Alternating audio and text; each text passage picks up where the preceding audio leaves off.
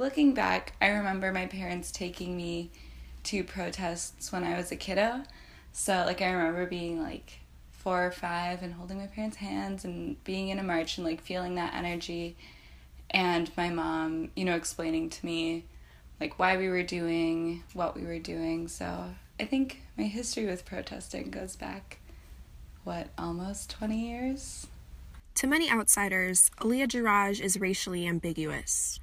She has hazel eyes, tan skin, dark brown curly hair. As a biracial brown woman living in America, Aaliyah's perspective, voice, and story as a non black person of color is a truly American narrative that often goes unwritten.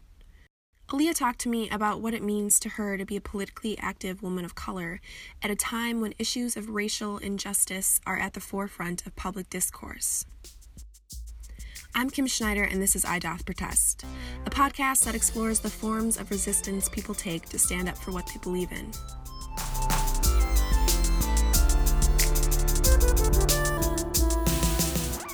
Aaliyah graduated from the University of Minnesota in May 2016 with majors in vocal performance and gender, women's, and sexuality studies.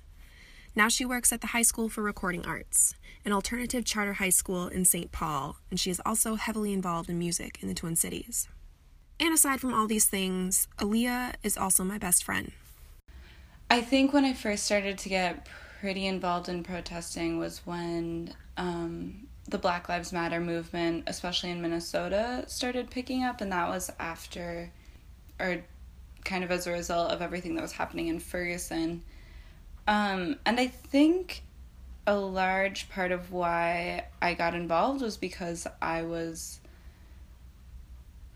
feeling well, I was really angry and really upset, and I really felt like I needed to do something, and I didn't know what.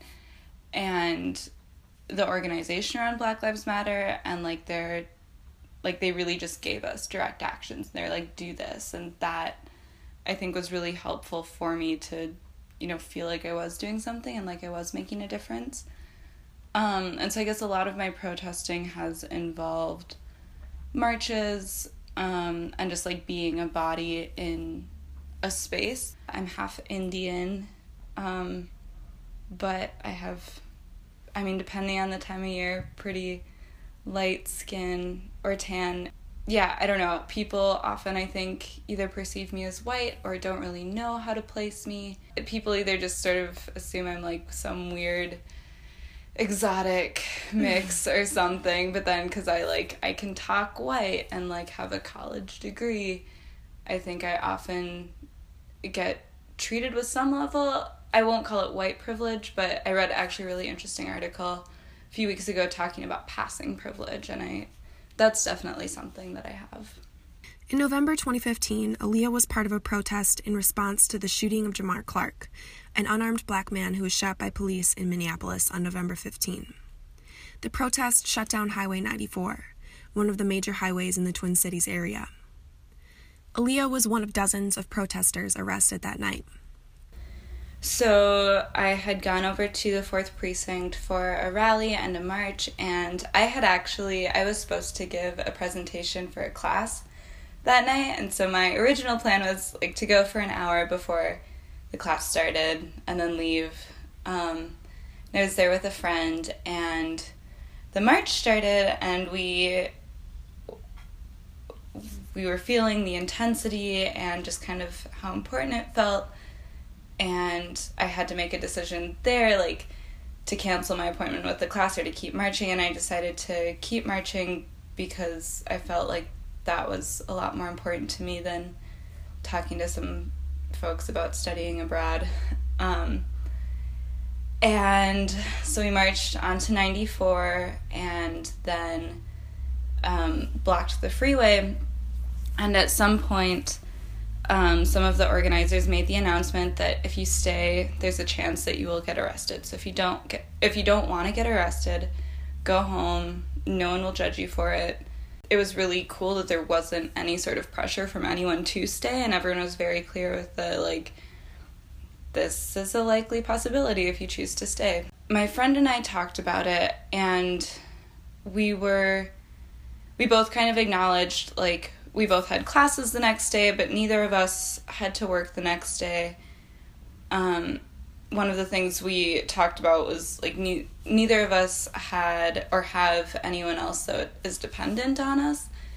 And so we felt like we were in a really good position to be able to get arrested and like neither of us have records, so we were like like getting arrested will not fuck up our lives really in any way. Like yeah, it's not going to be fun and it there there will be consequences that we will have to deal with, but those consequences for us will be very minor in comparison to what other folks might have to go through.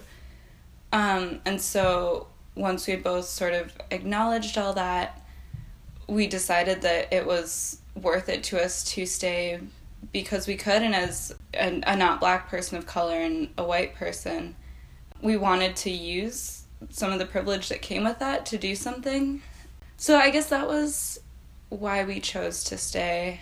Tell me about tell me more about the actual experience of getting arrested. So I know that you had commented to me after the women's march a couple weeks ago that you know the police hardly had a presence there, mm-hmm. but when you go to a Black Lives Matter protest, there are police everywhere, everywhere, and most of the time they're in riot gear. And I know, yes. so yeah. So tell me more about actually getting arrested and what their presence oh was like. God. it was crazy. It was like I've never been to a rave, but I imagine that that's kind of what it would feel like. Because by the time, so when the police came, there were there were fifty of us that got arrested. So when they came, there were maybe like seventy five to eighty, or like seventy to hundred people on the freeway. There was just this sea of police cars and just like all with these flashing lights and it was so just visually overwhelming. And um, they did the thing. They gave us the three warnings and we were all sitting there linking arms. And then i think we were all standing linking arms. And um, you know i remember like organizers kind of passing down the line like phone numbers for attorneys to write down on our hands. Um, and then things like, you know, I think first someone said, like, I mean, obviously don't resist arrest, but you don't have to, like, comply with anything. And then it was passed on, like, no, if you don't unlink arms, they will, you know, push you into the ground and, like, whatever. And so, like, I had definitely had some moments of fear for sure. But what ended up happening for each individual person that was arrested, there were three officers that came to us, and all of us, no one resisted. We all, like, when it was our turn, unlinked arms, like, stepped back. You know, we were all, I think, fairly small, like, non threatening, like, physically people. And I just remember thinking how absurd it was that there were three people, like, around me, making me step back and like putting my hands in twist ties or the zip zip ties. Um, then we were all loaded onto a bus, and how many of you were there again? I think it was like forty some adults and six or eight people under eighteen. And how many police officers would you like say were there? hundred fifty it was I forget. I know they reported how many cars came, but also then it was like what a waste of cars and gas and resources and it's like and then the protesters get blamed for it and it's like that was just unnecessary like like this new thing that they're trying to pass to make protesters pay for the resources that are used it just we didn't ask for that response and i know that there are people who will say but that response was necessary because what if blah blah blah blah blah but i feel like especially in Minneapolis, like we've proven time and time again that protests are not violent. We're not trying to riot. We're just trying to make a point. and choosing to respond in a manner that's that extreme is a reflection of the state and not us. Um, so it's just it's so frustrating.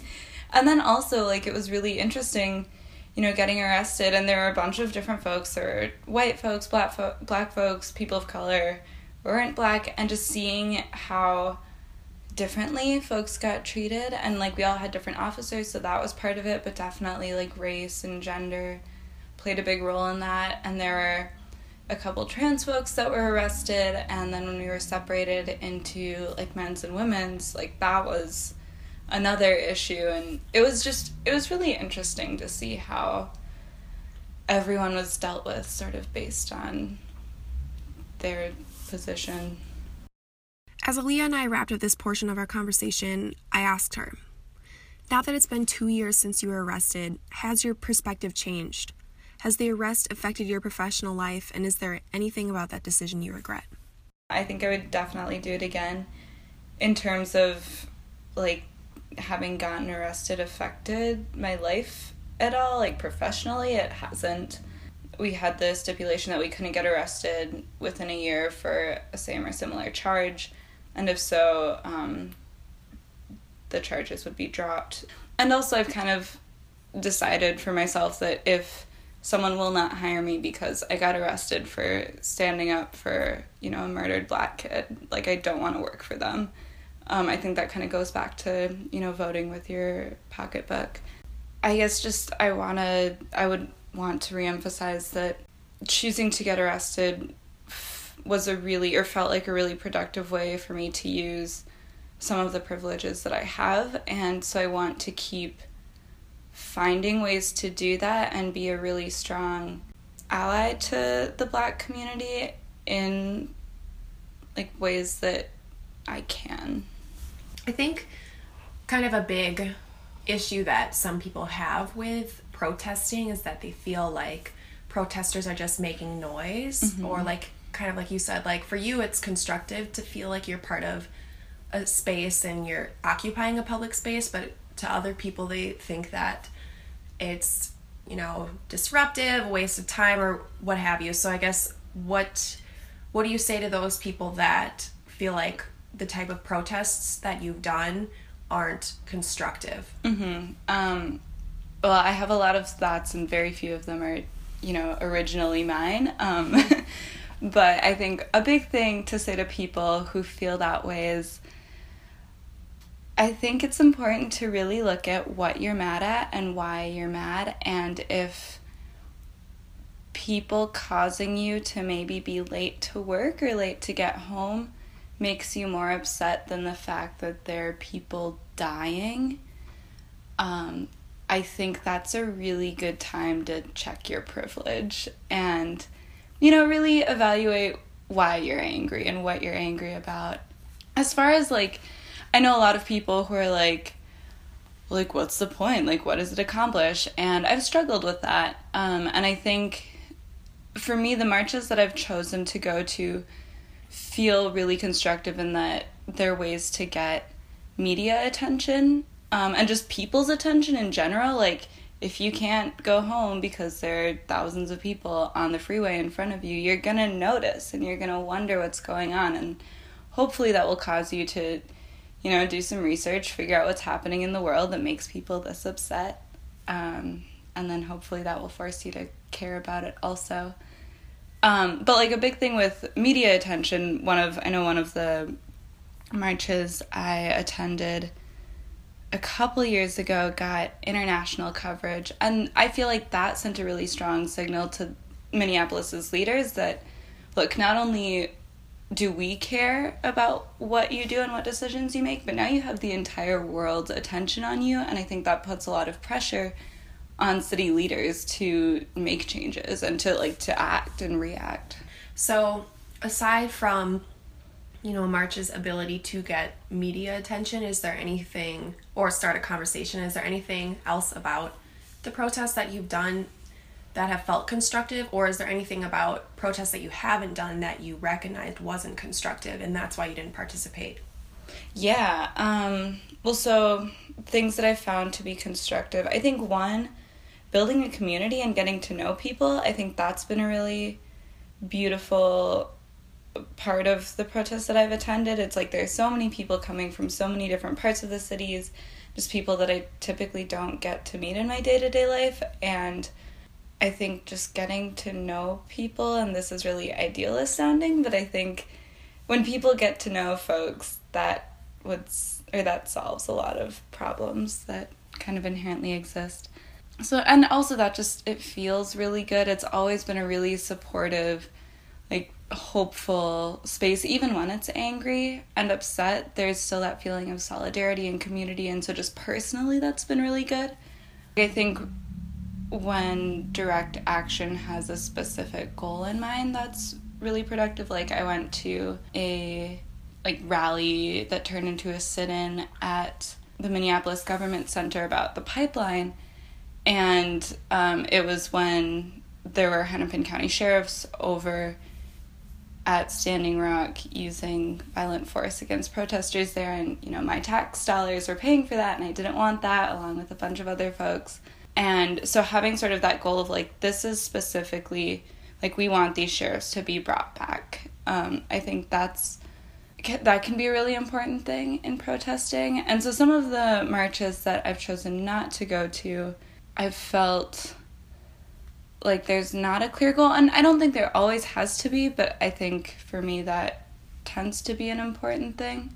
I also I think with any sort of protest there has to be like follow through afterwards. It can't just be like I'm going to march and then I did my civic duty for the year. One of the things that's frustrated me is just like seeing folks post pictures, like folks that I know post pictures on social media of them at a march and like me being really excited about them and proud that they're going, but then you know, they'll do things like continuing to shop at places that are supporting the things that they're protesting or like they don't like there's no change or continued action from them. And it's like as people who I know personally like I see that happening with them. And so that feels like a indication that that can be a larger problem with people who go to marches without, I think, thinking critically. And I think a lot of rallies are starting to address that or have been addressing it. Um, and I've heard a lot of people at protests and rallies say things like, don't just go home and get back to your life. Like, go home and do something. Go home and volunteer. Donate money or like read something. I think, especially now, that's hopefully changing. Mm-hmm. And that's something too that I think the delete Uber mm-hmm. hashtag or whatever that hashtag is really shows because how well that works when you say I'm not going to pay for this product right. anymore if you're not supporting what I support. Right. It's really powerful. I agree. And I think a lot of people don't realize that. I mean, like I know me and most of my friends don't have a whole lot of money to spend, and so like maybe financially we can't make that big of a statement, but I think like I think the Uber thing is really cool because I think it showed a bunch of folks who you know don't have a ton of money that if we do make these little changes, if we all do it collectively, like it can make a really big difference. So it's exciting.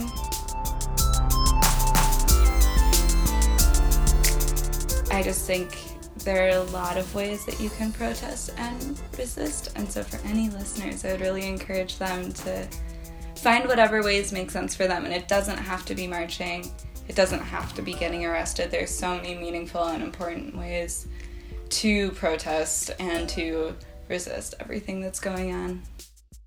Before I give you a sneak peek of our next episode, here's a message from our sponsors.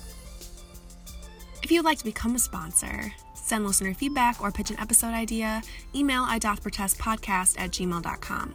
You can also look us up on Facebook, just search our title, I Doth Protest. Next time on I Doth Protest. Language is one of the primary ways humans create our environment and define our existence. But what happens when an essential part of your being resists the very language you've been given to describe that part of yourself, your gender identity? Well, I've always been, I feel like a queen inside of my body growing up, but mm-hmm. I always had to cage the queen mm-hmm. and lock her up because my family is extremely Catholic and I was in seminary. I was going to be a priest at this point, I feel like I am both gen in the binary. I feel like I'm both female and male. I feel like I'm neither. There's something inside of me telling me that I don't feel comfortable in being a, ma- a man, and I, but I don't feel comfortable being a woman either. I'm your host, Kim Schneider, and this is I Doth Protest.